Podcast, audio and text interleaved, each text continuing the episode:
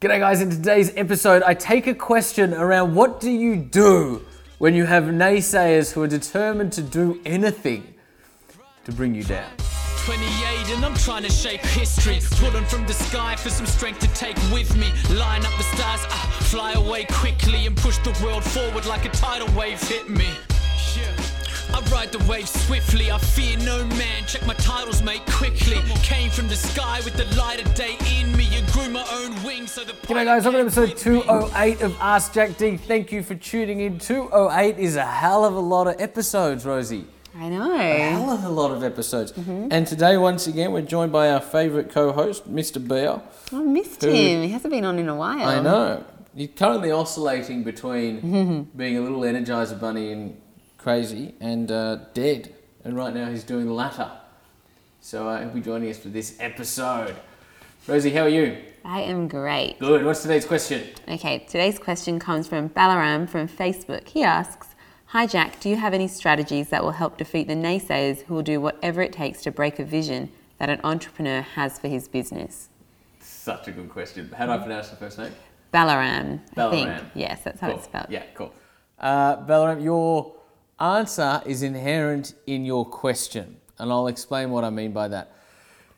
It's really important that, and this isn't just an entrepreneur thing, this is a human thing because everybody gets feedback. I think it was Socrates who said the only way to avoid criticism is to do nothing, say nothing, be nothing. It was Aristotle, wasn't it? Not sure. However, even in today's environment, the person that does nothing, says nothing, is nothing, probably gets a lot of criticism from whoever's paying the rent, right? And so, even if you do do nothing, say nothing, you'll still uh, attract criticism, right? So it's, it's part of life and it's part of the journey.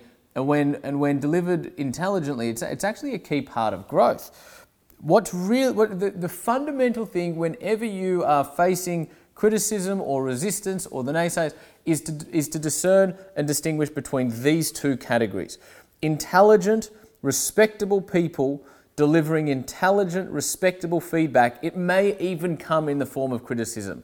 Like if intelligent, respectable people uh, are ever critical of, of me or anything that I'm doing or any of my business, whatever, I listen to that. I grow from that. I actually utilize that and I fucking thank them for that, right?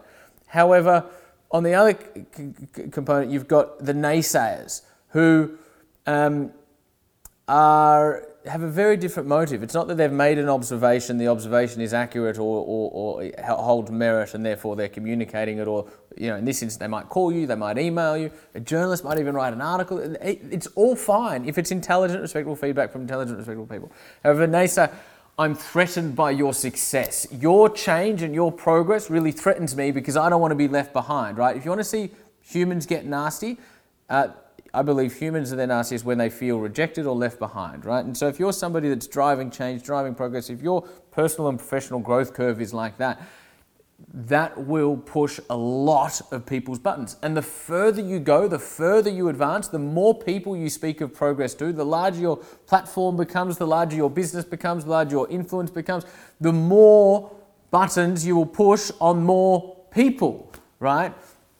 Uh, and so you'll get more of that. You'll probably also get more of that, but that's always a good thing. It's always critical for growth. But the naysayers component, how do you do? So when I say your answer is inherent in your question, what I mean is this. In your question, you said they will do whatever it takes to bring your vision down.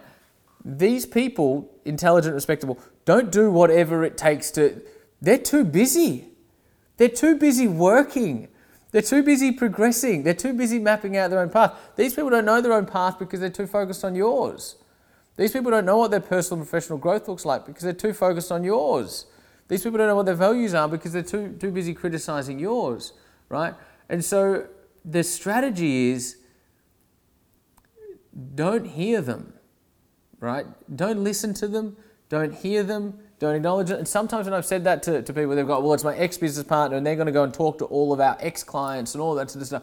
And I go, well, there might be some tactical things you need to do in order to protect or defend in the case of naysayers going around whatever.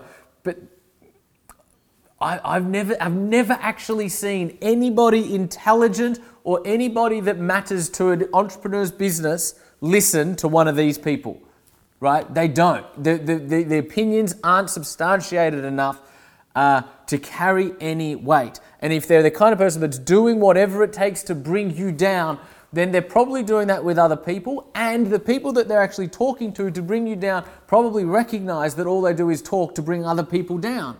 Therefore, their opinion becomes uncredible anyway, right? I don't think uncredible is a word, but it should be.